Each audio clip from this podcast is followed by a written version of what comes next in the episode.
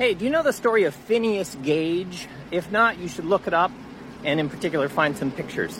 Phineas Gage was a construction worker in the 1800s, and uh, he was a really nice guy, real friendly. And one day at work, a pipe shot through his head.